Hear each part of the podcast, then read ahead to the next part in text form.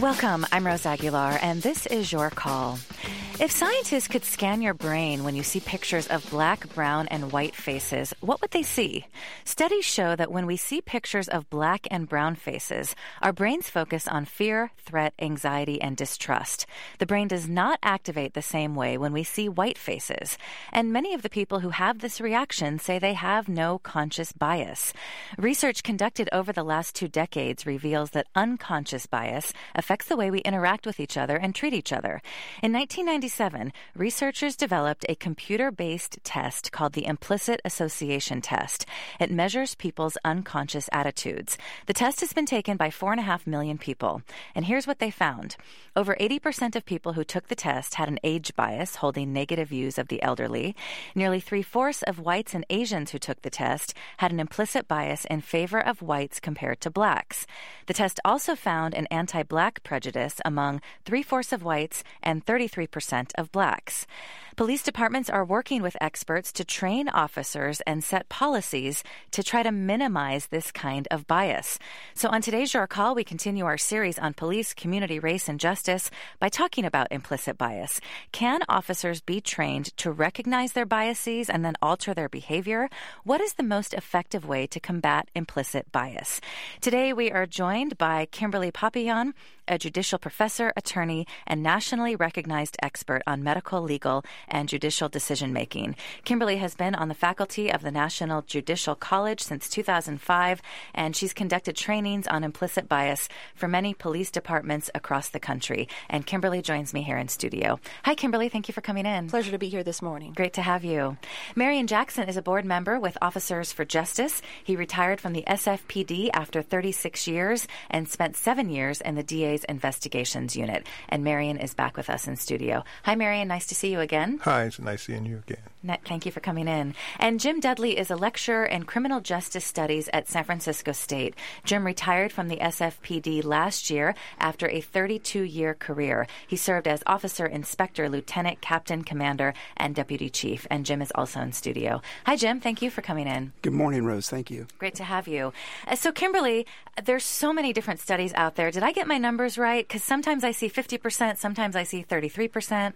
Uh, you know, there are studies that have been done in individual pockets where they get a 50% uh, response. In other words, that African Americans would take the test and 50% of them might show a, bias against African Americans. But the national numbers are 33% of African Americans who take the test would show a bias against African Americans, 33% showing a bias against people who are Anglo American, and 33 showing no bias at all. And that's the only racial group that breaks up with that high level of unbiased individuals on an unconscious level.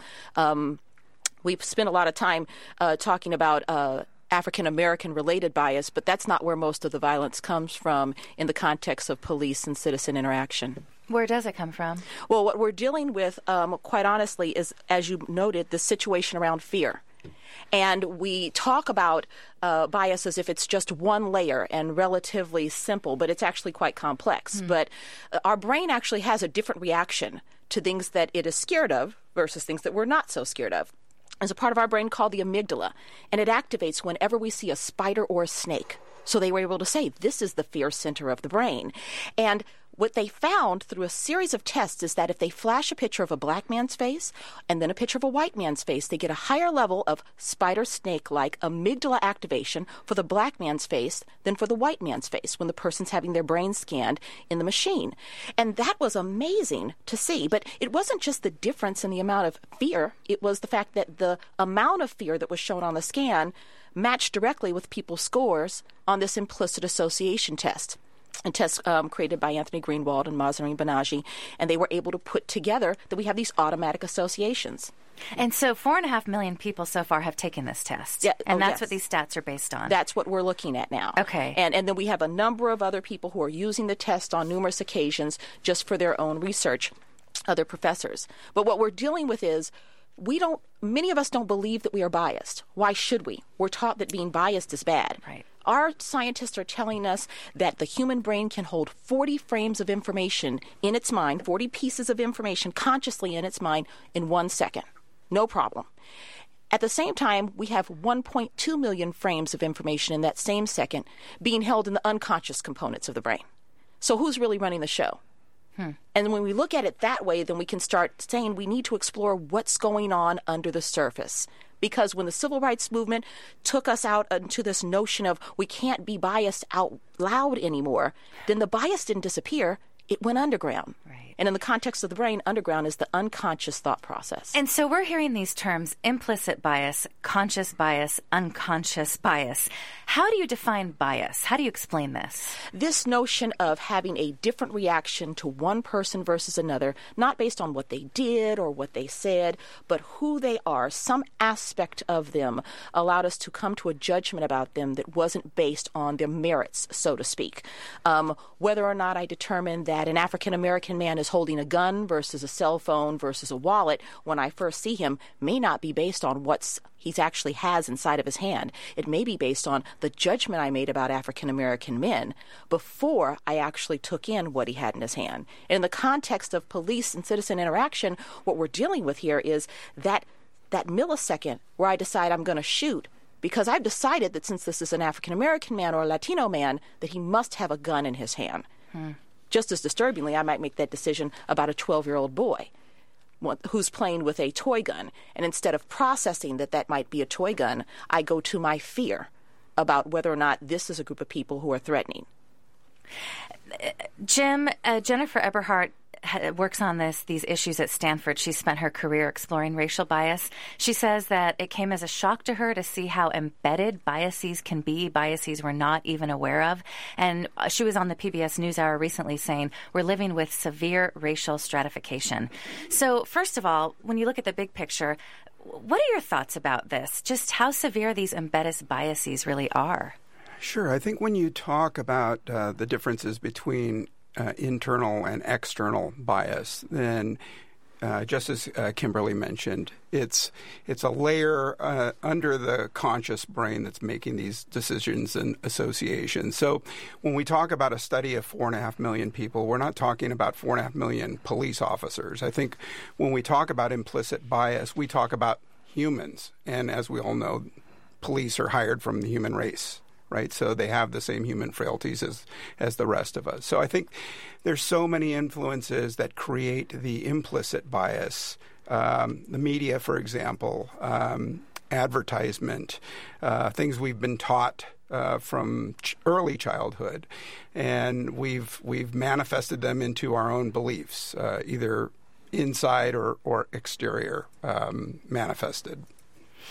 Um, Marion, we spoke briefly about bias last week, but what are your thoughts on, you know, what you've seen in terms of bias among uh, your colleagues, police? You just retired from the SFPD after 36 years. What really strikes you when you think about bias?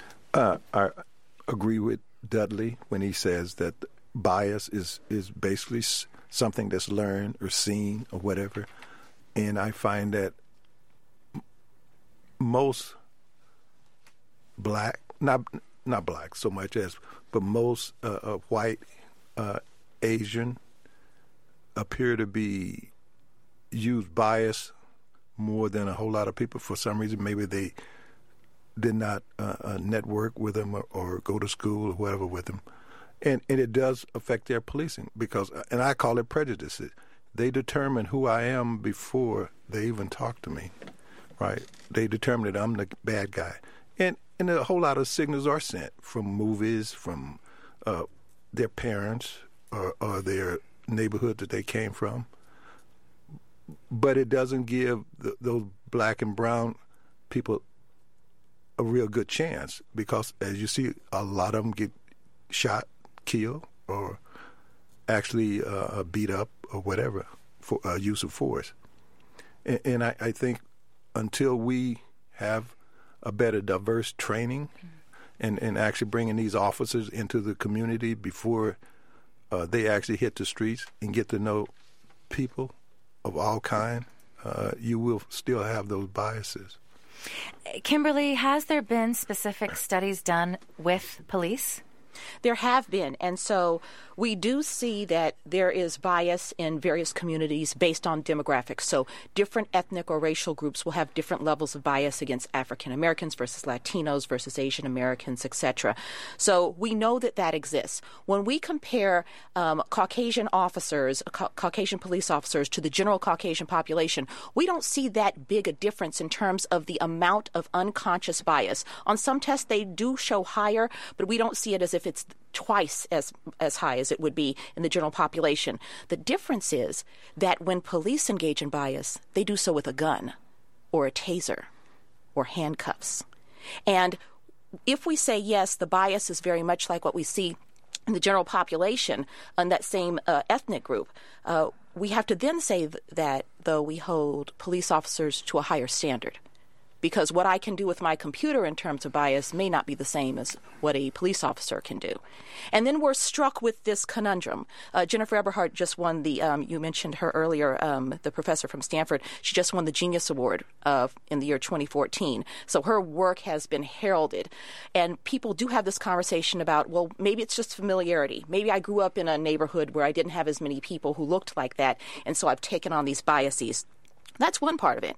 But she did a series of additional studies that showed that it's sometimes not based on familiarity at all, at all. So they actually took a face that was a face of a person who was white and they moved all the features around. So the nose is where the cheek is supposed to be, the eye is at the top, and the ear is at the bottom. There's nothing about this face that could possibly be familiar. Mm. We're looking at this part of the uh, brain now called the fusiform gyrus, not the amygdala, not, not the spider snake. But how do we look at people and decide whether or not that's a human face? And people, and what they found in the research is that African American faces that were completely intact, the face of a black man unchanged, still didn't encode as fully human in comparison to the brain reaction that people had to the white face that's what we call the dismantled white face. So when white people were looking at that dismantled white face, which should have seemed completely unfamiliar because there's nothing familiar about having the nose in the wrong place, mm-hmm. they encoded that as more societally seen as human in their brain than the black man's intact face. So it's not just am I scared, it's do I believe that this is a human being? And then what cascades from that? How do I treat a person who I see as less than a person? So, this whole call of Black Lives Matter, we're first having to define the notion of this is a life, a human life. And then we can go to, and by the way, yes, of course it matters. Hmm. That is Kimberly Papillon, a judicial professor and attorney, nationally recognized expert on medical, legal, and judicial making. She teaches judges, doctors, and police officers nationwide and internationally on the neuroscience of decision making. I'm also joined by Jim Dudley, a lecturer on, in criminal justice studies at SF State. He retired from the SFPD last year after a 32 year career. Marion Jackson is board member with Officers for Justice. He retired from the SFPD After 36 years. And today we are talking about implicit bias. There's so much research out there now that shows, for example, if scientists scan your brain when you see pictures of black, brown, and white faces, the brain does not activate the same way when we see the white faces. When we see the black face- faces, we focus on fear, threat, anxiety, and distrust. Even if we think that we're all about fairness and equality, we all still have biases. So, what questions do you have about bias? Are you familiar with your biases? And then, when it comes to policing, how do you think this affects policing? And what can we do to combat this? If you work in this field, if you work uh, with police or if you work in the field of bias, we'd love to hear from you. 866 798 8255. 866 798 8255. You can also email feedback at yourcallradio.org. So, Jim, once these studies are done, and then you bring someone in like Kimberly to talk to officers. What was really great about the NewsHour piece is they brought in Jennifer Eberhardt, and she said that some of the officers are very uncomfortable talking about this, mm-hmm. right? So, how do you even start that conversation? Well, I think um, everyone comes in the police department with their own set of ideals and, and formations. So, you wonder if the biases came pre employment or if they were part of the institutionalized training of police. And I think that's really important to find out. And so I can't wait till there's baseline studies that, that pre-test officers prior to getting in the police department do some baseline studies and then maybe two or five years post uh, graduation from the academy in working in the community and test them there and see if the, the training actually had some influence. I know in San Francisco, for instance, the the police academy is 32 weeks 32 months long and that's a little bit longer than most others. And that's because uh, Chief Suhr, in particular, instituted some programs to have officers interact with children and, and youth in the districts that they're going to serve. So you see a lot of uh, interaction with youth in after school programs and athletic programs. But also during the academy, there are several instances of cultural diversity where officers go in to the communities that they're going to serve and learn from people. I think I think Marion here has probably talked at um, the cultural diversity trainings as well. Yeah, uh, I I think uh, what Kimberly said is is part of the problem. Is that if you believe that I'm not human, and basically the Constitution, basically after the Three Fifth Act, right, said I'm not human a lot of people to keep people in slavery you have to think that they're not human right? And that tradition carries on today right? That we're not really human beings and um, even I, uh, and I don't know if you're familiar they did the doll test right? The black and white doll yes. even black kids mm. thought that black people were the bad when they say who's the bad doll it was the black one almost all the time right? So so people get brainwashed, and then, like officers, uh, um, they get stimulated when they go into community if they see the same thing over and over again. So they buy into their biases, right? That that has to be true because I see it all the time. But in reality, uh, probably two percent of black people are bad, two percent of white people are bad. So it's the same all the way through.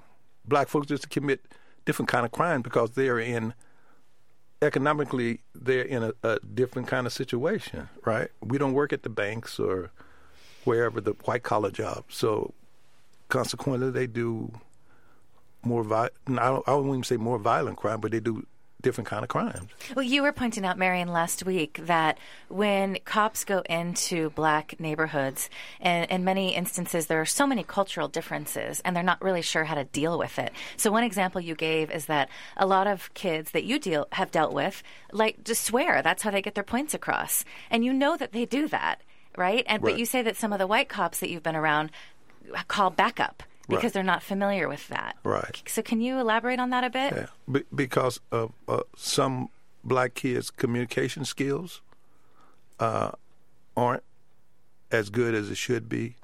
A lot of profanity is used. A lot of uh, high pitched language. You know, screaming, hollering at each other, and uh, uh, when and I've seen this when black cops come, they treat it differently than when white cops come when white cops come in and they see it, or Asian cops, they go into a, a fear mode and they call for backup right away. When, in fact, if you just listen to what that person says, then they usually calm down, and then you can actually uh, uh, adjudicate the, the, situation. I would say um, that we don't have any studies that show that there's a different communication, um, one group being more rude or cursing more than the other, um, but rather that there's a different way that we look at the same types of behavior.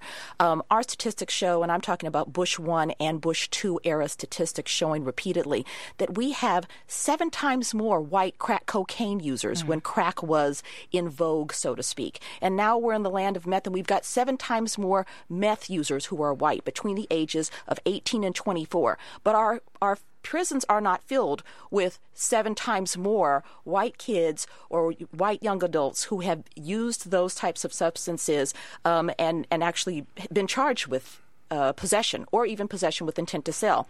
So it's not that we have a difference in behavior. We have the same percentage of risk averse people and people willing to take risks in each one of the groups. But one group is patrolled and the other one is protected. So who I'm going to pick up versus who I'm going to let in and out of the system very quickly, that's where the differential lies. And it's such a significant effect that instead of having seven times more white children or white young adults inside of the system, we have seven times more African American young adults inside of the system. So the bias itself has actually flipped on its head mm. the reality. And then what we do is we take in that biased result and say, well, what I keep seeing is African American kids engaging in, in behavior X, Y, and Z. Well, that's because the bias has already prepaid, so to speak, on this account. And you've gone and you've said, here it is. It's the reality. And the statistics show us something very different. The power of bias is that despite the statistics, we continue to believe the lie. And that's what's so insidious about unconscious bias. And we see this in police officers, but we see it in every group as well. We like to point the p- finger there, and I've already said for good reason because they have a higher standard that they should be held to. Um, but they had a fantastic test that they do where they pop up pictures of people who are wearing are holding guns or cell phones or wallets, and you have to respond on your keyboard hitting the E or the I key. If it's a gun, you say shoot. If it's a cell phone or a wallet, you say no shoot. And the computer measures in milliseconds how much longer it takes you to react to one versus the other, and it measures the number of mistakes that you make. And they found over and over again when the African American picture pops up with the person holding the gun, they get a high accuracy rate. Quickly, they say shoot. And this is police officers and people throughout the country, particularly Anglo American peoples who, who we're um, focusing on now. And then when the uh, young kids who or the teenagers who are holding the wallet or the cell phone pop up, people say no shoot. But when the young kids who are Anglo American pop up and they're holding a gun, people still say no shoot. They hit the no shoot button as if they can't possibly believe that that's a gun. That leaves the police officers vulnerable, and that means that you have situations like Columbine, where we see a group of white kids mm. walking around with all the accoutrement that makes them into a gang, and no one's willing to call it anything more than a club. And then someone winds up dying because we refuse to actually connect those two ideas. We have all of these tests over and over again showing when the person pops up and they're African American and they're holding the wallet or the cell phone, people say shoot. And we see it in reality and we see it in the tests on the computer. The police officers do it, and people in that demographic group do it over and over again throughout the country. And that's why black and brown young men are dying. Mm. Gosh, this is so deeply ingrained. So, Kimberly, you work with judges and cops, doctors nationwide and internationally. Thinking about the conversations we're having now, Black Lives Matter, there's people are really paying attention to these issues. Where do we begin when we talk about this? Because we could sort of put bias here and it, it, seems like it's all these different boxes, but how are you connecting all of the dots? We've got to start with leadership. Um, we have uh, an excellent public defender here in the San Francisco. We have an excellent public defender in Alameda County who are working to change programs so that there is a dialogue going on and people are looking at the way we charge and prosecute differently. We have district attorneys' offices who have gotten on board. How are we going to change the way that this works? Um, we also talk about this notion of body cams. And people want to, um, logically, it makes sense. We put a body cam, we put a camera on a police officer, and now they know they're being monitored. But actually, there's a neurophysiologic correlate or a brain reaction that links in with that. We know that when we do that shoot no shoot test, if we scan people's brains and we just let them take the test, there's a part of their brain that'll go off trying to keep them from doing the wrong thing. It doesn't work very well. Then there's another part of their brain that will go off very infrequently to make them do the right thing. And the only time we can get that to turn on is when we tell the people while they're taking the test that they're being monitored for race bias. Hmm. So that camera does the job. I hold that thought. We're going to take a quick break. We're going to have a debate actually about body cameras in two weeks. Today we are talking about implicit bias and policing. We'll be back after this. This is your call on local public radio KALW. Lots of ways to take part in our conversation on today's program. You can send an email question or comment to feedback at yourcallradio.org, or you can call and join the conversation toll free at 866 798 8255. 866 798 TALK. Coming up at 11 o'clock from the BBC, World Have Your Say. Following that at noon today, Ira Glass and This American Life. And then at 1 o'clock, it's Glynn Washington and Snap Judgment. Here on KALW, San Francisco.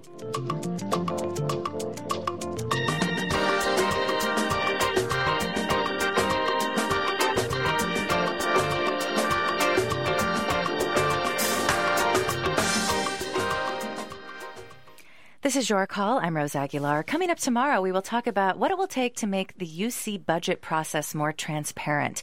California Governor Jerry Brown and UC President Janet Napolitano are clashing over Napolitano's request for a tuition hike. University doctors just walked off the job for the first time ever to protest what they're calling unfair labor practices. So, what will it take to get the UC system to provide information about its finances? That is tomorrow. Friday, it's our media roundtable. We'll be discussing coverage of Syriza's victory in Greece. And if you saw anything in the media that stood out for you this week, please send it over to you, uh, feedback at yourcallradio.org.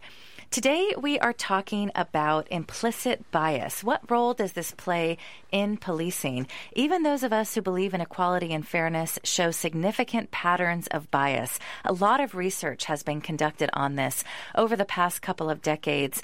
Four and a half million people have taken this implicit association test.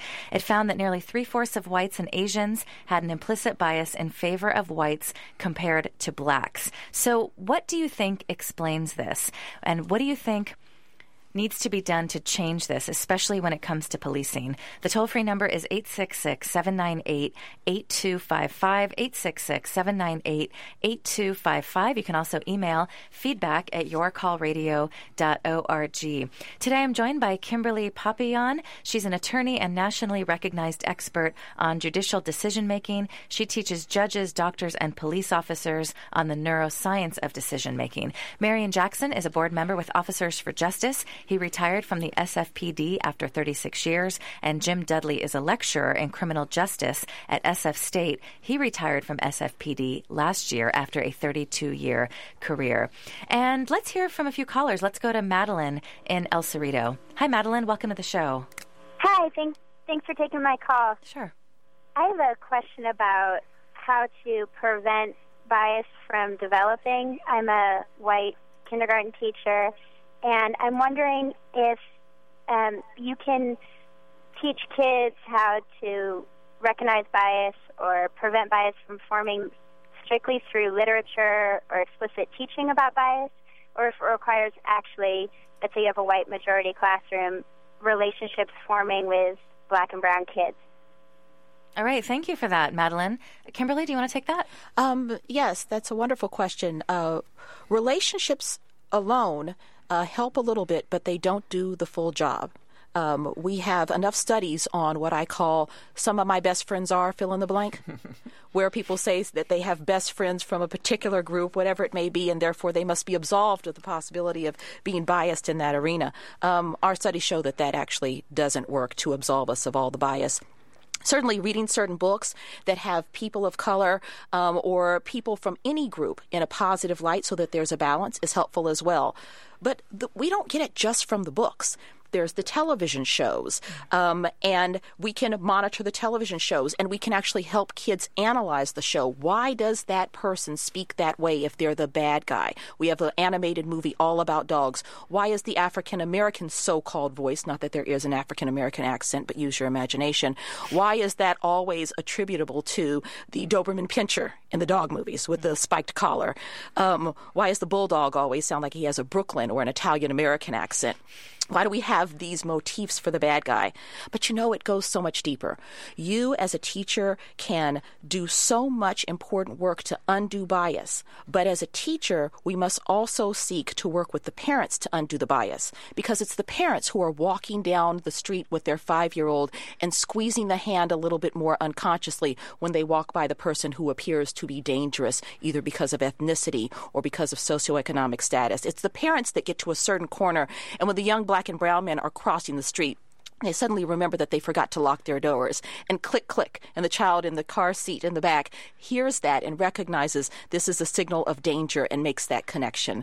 It is the parents who watch the lion king and say gosh what's going on? Um, why am i looking at this? And over and over again the latino accent is coming from the individual who's the bad hyena. And the uh, ebonic so-called accent with whoopi goldberg is also the bad hyena. Why are all the good characters sounding somewhat different so to speak? Why did james earl jones remove the so called ethnicity from his voice to play the father in that particular movie. If we don't have the parents on board, then we can do a lot, but it won't be enough.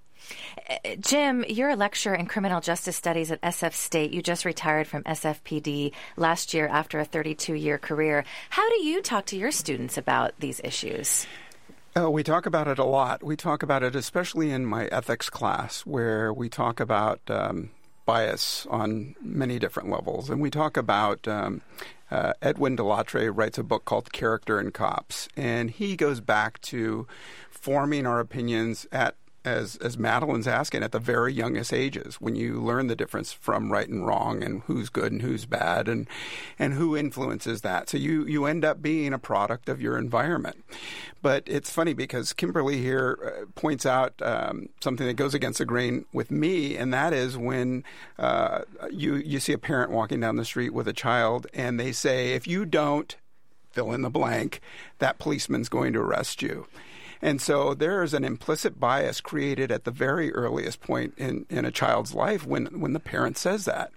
And I, and I know a lot of other officers, will take the time to go up to that child and put a friendly face next to theirs and say, We would never do that. Cops love kids. If you're ever in trouble, come find a cop and, and we'll help you. So I think across the board, um, bias is created movies, TV, uh, what you read in the paper. I mean, you know which which news media outlets are biased one way or the other. Um, I get I get bombarded with these um, news clips, and and it's not hard to figure out who's in favor of what. Um, by what they constantly put out, so it's it's reinforced. I, I, I don't think it's so uh, simple to say we can change X curriculum and we'll be fixed. I don't think it's it's that simple. I think you need uh, multiples of people having input on different uh, programs to change biases. Because I think if you just get one person changing the training, you may just uh, install a, a, whole set of biases, a whole new set of biases. And uh, I think there's too many social experiments going on right now, and I think we should be really careful in how we make changes. Hmm. Do many of your students want to be cops? Yeah, I'd say about 90 plus percent oh, wow. want to be in uh, a law enforcement career. Uh, a lot of them want to be counselors. They want to go into probation or parole or uh, some sort of a medical field that deals with um, children or youth, alternative justice, and things like that. Are, are, many of the students talking about Black Lives Matter and all of these issues that have been raised as a result? We've we've talked about NYPD, stop and frisk, the broken windows theory, um, on and on and on, and. Uh, one of the, the projects that I, I like to give the students is to write about a use of force issue of their own choosing and talk about it in relation to ethics.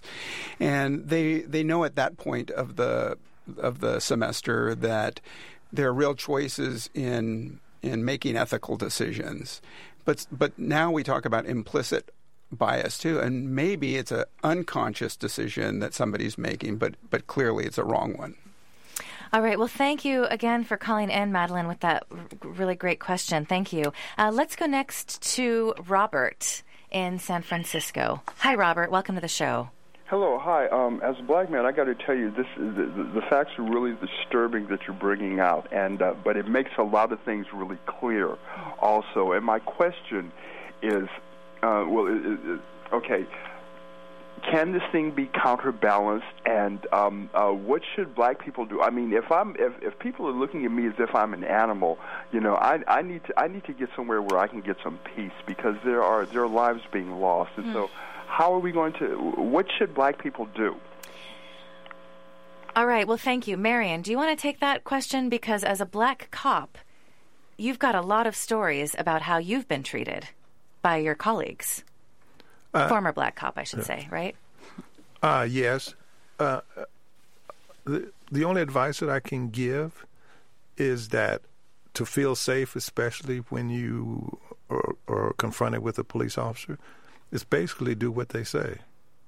I mean, your chances are better getting out without any type of a conflict is better, right?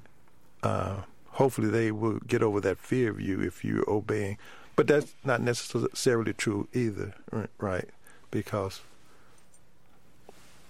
a uh, perfect example of is that the uh, officer that approached the guy at the gas station who was getting gas, and he was following the officer's orders, and he still got shot. So, but your best chance of surviving a police stop is obeying the officer's command. What, what about the larger question, Kimberly? Because it doesn't feel very good to hear these statistics that uh, anti black pre- prejudice happens among three fourths of whites, 33% of blacks, nearly three fourths of whites and Asians who took this implicit association test had an implicit bias in favor of whites compared to blacks. How do you talk to, to blacks about this? Uh, like, like the gentleman who just called in, Robert. Well, I think the first step um, is that for many years, uh, psychologists call this notion crazy making. For many years, African Americans and Latinos have been told that they have imagined much of this. This isn't really happening. And even though within certain communities there was validation saying, yes, I had that, it happened to me too. Yes, I know I was followed around the store when I walked in. Yes, I do have to actually dress differently when I walk into a department store to not be treated one way versus another. Um, people recognize that, but the validation adds that additional buttress to the mental health. Um, the other thing that it does is it allows people, when they're informed, to protect themselves properly. Um, so, yes, it is very helpful to follow the orders of the police officers, but we know at Fruitvale Station, when you are um, on your uh, lane on your belly and actually handcuffed in the back, that there is no order that you can follow other than be still, and even when you do that, you can lose your life. So we do want to direct people always to follow the law, but I don't think that's missing in the African American or Latino communities. I don't think there's people out there saying, please don't follow the law, run whenever you see police officers.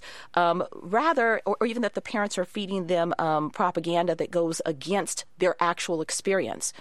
What's happening instead is that we have to learn at a very early age that this is real. Mm-hmm and um, that we have to not tell ourselves that we're imagining it so that we can have a different health related effect. So, we've been talking about neuroscience. We have to talk for a moment about epigenetics. What is that? We have um, this notion of how the DNA changes mm. over time. We have to have a conversation about how, if over and over again you are treated differently, over and over again you are treated differently and unfairly on the basis of race or several other categories as well, you can have a change in the way your DNA works. And over time, it can create such extraordinarily harmful health effects that your DNA can reform. And whenever it has a stressful interaction, someone has a stressful interaction with you, the DNA can make it so that you are sending chemicals throughout your body that over the long term, over a lifetime, cause the literal shredding of the internal organs. And the key components when this really makes a difference, when this is really happening in terms of the genetic change, is for young men between the ages of 9 and 14 when they're making the genetic material to pass on to the next generation generation and women who are holding a child in utero, mm. which means that, and this lasts for the next four generations after the epigenetic change occurs. So, when the police officer on the street is constantly doing the stop and frisk with a 12 year old young man, they are not just having an effect on that individual at that moment, but on that individual for a lifetime, and then on the, that, the next four generations, and then on the entire community. So, we have to make sure that we understand that there has to be intra community education on it. And this is going to affect our kids. So if they give police officers three pictures, all pictures that look like 10 year old boys across the board, all the things that makes a face look like a 10 year old boy, no, no facial hair and a round face and chubby cheeks. And then you add on facial features that are specific to the ethnic group. Um, now this 10 year old boy looks white. Now he looks Latino. Now he looks African American. They hand the picture to police officers, tell them a story of the kid engaging in a felony, and say, guess how old the kid is. They look at the nine year old boy, previously guessed at age 10 by a whole bunch of people, no questions asked. But when they hear the story about the felony, they look at the 10 year old boy who's white and they guess that he's nine. They look at the 10 year old boy who's Latino and they guess that he's 12. They look at the 10 year old boy who's African American and they guess that he's 14 do the same test again with the police officers, but first show them a picture of an ape. Now they guess that the African American child is 16 years old and that the white child is seven and a half years old. So the imposition of certain images, the information about who is criminal and who is not, is going to make a big difference when that young child is walking down the street and having to figure out how does that police officer view me. When you take this into a classroom with police and you present this information, do you see tangible changes? Uh, they are very receptive. Um, actually, the most difficult people to teach fairness to are people who value fairness the most or people who have their reputation riding on the fact that they are fair. Police officers don't have that reputation to upkeep. They already know that many people believe them to be unfair, so they don't have to put on any airs. They hear this information. I find them to be one of the most receptive groups groups because mm. I talk to them and they say to me, "You know what? I don't know what that amygdala thing is, but I know that when I am on the street and people get upset, they can't think through a problem. And you just showed me how the brain works to show that that's true. And I know that it's true. I know it's happened to me. I know it's happening to the people that I arrest. This sounds like reality wrapped in a lot of Latin. Tell me some more. So they are a group that I think is very reachable, but somebody has to take the leadership and expose them to the information and then use the validated peer reviewed studies that we have in place that will actually change their implicit bias scores. That's the next step. Kimberly Papillon is an attorney and expert on medical, legal, and judicial dis- decision making. She teaches judges, doctors, and police officers nationwide and internationally on the neuroscience of decision making. Marion Jackson is a board member with Officers for Justice. He retired from the SFPD after 36 years. Jim Dudley is a lecturer in criminal justice studies at SF State. He retired from SFPD last year after a 32 year career. And we've got full line. So let's go next to Robert in San Francisco. Hi, Robert. Yeah, hi. Um, yeah, I was listening, and you know, obviously, it's actually kind of depressing the effect of intrinsic violence and how people and cops are programmed. But it, it seems to me what, what seems to be missing here is the actual, what I think is the reality of the situation. I grew up in San Francisco, New York. I went to public schools in both cities. I'm white. By the time I was 18, I was held up at gunpoint twice both times by African Americans. I've been attacked in school, and my friends were attacked numerous times, all the time, 100% of the time, by African Americans. Obviously, the vast majority of African Americans don't do things like that, but if the only time the violence is being perpetrated is by this minority of African Americans who do these things, we're talking about neurological programming. How are people neurologically programmed? I think that has a much more profound effect mm. on people and their intrinsic reactions than what the media does. And, and one more point, the media kind of bends over backwards. When you read about a crime in the San Francisco Chronicle or SFG, they never they don't give the race to the perpetrator. They don't say who did it. So they're actually bending over backwards to not tell people the, the, racial makeup who committed crimes because they don't want to create that bias. So in any event, that's just my two cents. Well, and, and so can I ask you, Robert? I mean, how has that affected your bias? Well, I mean, I, think look, I think what is great about America is people are going to have biases, and I think biases are inevitable because this stuff happens. I was held up like that. However, the point is what you try to do is treat everybody as an individual, and just because a higher percentage of a certain group does something doesn't mean you hold it against the entire group. The difficulty is because this stuff has happened, and we, we these studies we just heard about here, where people have this programming and have this intrinsic bias. Unfortunately, people act out unconsciously. So obviously, I try to not do that, and I think I'm successful in that regard. But if I, if I was a cop, given my experience, I, I could I promise that my reflex in that fraction of a second would be exactly the same mm. with an African American as a white person. I, I, don't think I could promise that. I wish I could. Mm. Who would like to address that one? Oh, Kimberly? Well, I'll, I'll just go quickly yeah. and say this. Um, uh, I don't want to invalidate your experience, and I want to apologize for, um, you know, the fact that that probably did have a significant effect on you. It would have had a significant effect on you regardless of the race of the individual because those are traumatic events. Right. But we can't take the anecdotal personal experiences and globalize them. So we have no information whatsoever to indicate that African Americans are more violent, engage in more violent crimes, engage in larger numbers of muggings, so to speak, or carjackings, or anything of that kind. In fact, quite to the contrary. African Americans make up less than 10% of the population, and they make up approximately that same percentage of violent crimes. But if we keep having the reinforcement, but this gen- gentleman had a personal experience, um, but not everybody has that personal experience. But if we keep having the reinforcement of those messages, then we say, oh, yeah, that must be true because I saw it on TV. And those are the crimes that are reported. And those are the crimes where people are arrested. But that really is not the reality inside of the statistics, and that's what we have to pay attention to. And if we go and we say that, well, you know, it's African Americans cr- committing more crimes, etc., and then I have this bias and I need to work on it, but they created the picture in my mind, let's really hear what we're saying. We're saying that we are buying into the notion that African American people are endemically more likely to engage in criminal behavior, that they are naturally more hostile and more violent. Nobody will sign on to that consciously, but unconsciously, that's the message. Well, and we have a related email from Cindy who says Can someone talk about the stats in terms of who commits the crimes? Is there any correlation between the number of crimes committed in San Francisco by black suspects versus white suspects that may lead an officer or a citizen to legitimately have more fear of a black suspect than a white suspect? No, there's not.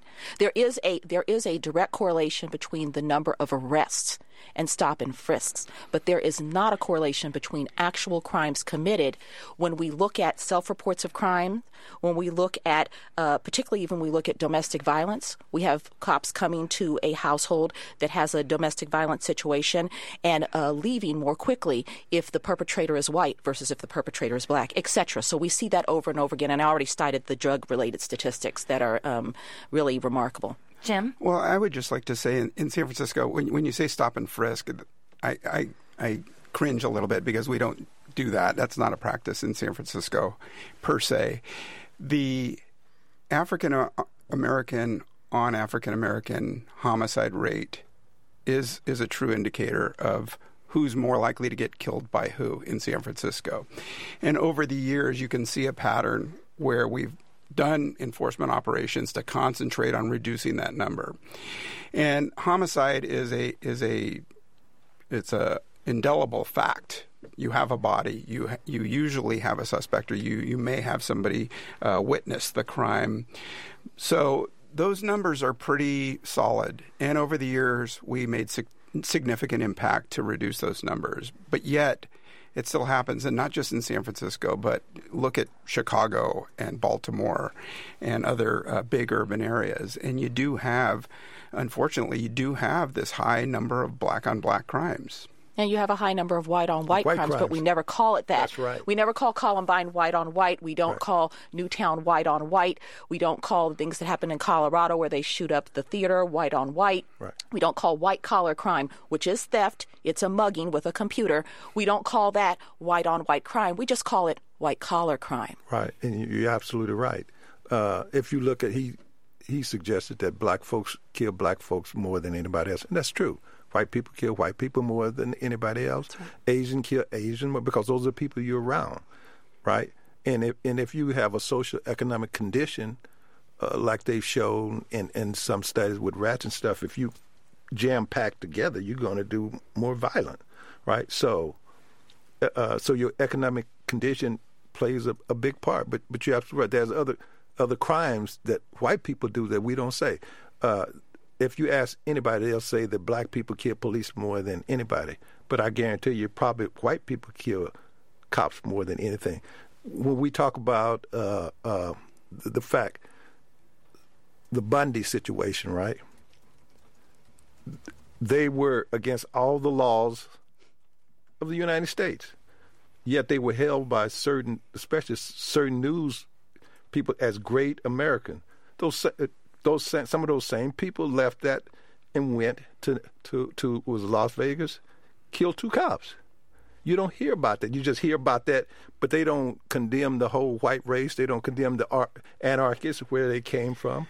Pennsylvania is the same. Well, they do. They they they they, they publicize that. The, you're talking about Bundy, the Bundy Ranch, and the extremists who came to his aid and armed themselves and had a standoff with law enforcement. That was well documented. Yeah, but as great human beings, right? No, I don't, I don't think no, so. I, no. de- depending on your perspective, uh, Marion, I don't. I think they were more vilified than anything else. You had white supremacists coupled with extremists, and I don't think anybody favored that group there were a group, there were a number of people who would hold them up as exercising their civil rights And that is not what's said of young African Americans. For instance, um, when we have a situation where the um, uh, young man deserted um, uh, his Marine Corps group, and we start having a conversation about, I heard on the news the statement was, this was a good kid who made a bad decision we have a way of describing it differently when it is uh, when the crime is perpetrated by one race or ethnic group versus another. But the question also has to be asked: Why do we spend so much time talking about what African Americans do to other African Americans if it's in the same proportion as what each ethnic group does inside of its own ethnic group. But whenever we start talking about um, any type of racial discrimination against black or brown people, people start pointing to the crime inside of the group. Oh, you need to work on yourself first. There are problems inside of the community, they say. But they don't say that about the other communities. It is the blame the victim mentality that keeps us from getting to the solution. And the goal is, and I think there's a neurophysiologic correlate to this, when we see that unfairness occurs, we actually have a reaction in our brain, a part of the brain called the insula, which is the same part of the brain that actually reacts when we smell rotten garbage. We're disgusted when we see something that is unfair. We recognize that this is unfair, and we've got to counter it. We've got to create a reward system, something that makes us feel a little bit better. So we focus on the fact we say those folks are hurting each other too. Does that make it okay? Would we ever use that rationale?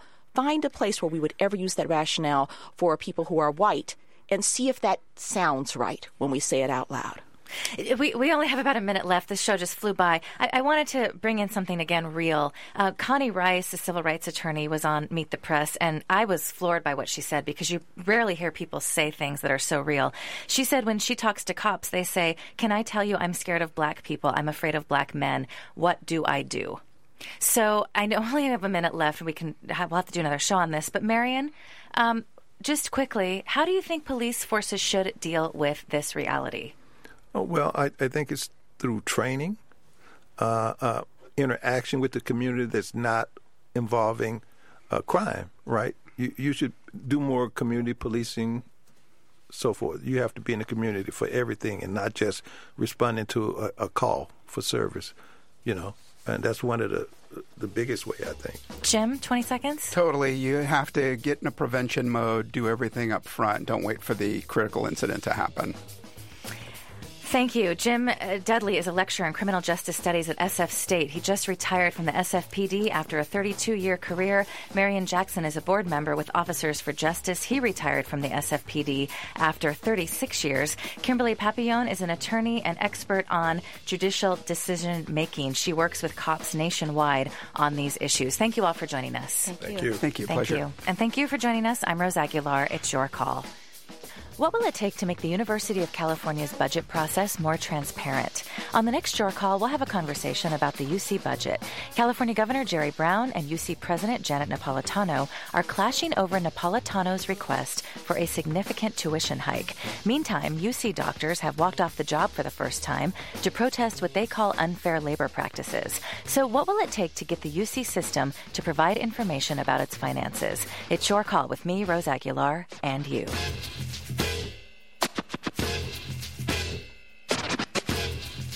Support for Your Call comes from the listeners of KALW. To listen to past shows or sign up for our podcast, visit yourcallradio.org. Knock Wynn produces the show, Malihe Razazan is senior producer, and Matt Martin is executive producer. Phil Hartman is our chief engineer, and Joe Burke is our studio engineer. Our theme music was composed and performed by Live Human. Special thanks to our partners at KUSP in Santa Cruz. You can email us at feedback at yourcallradio.org.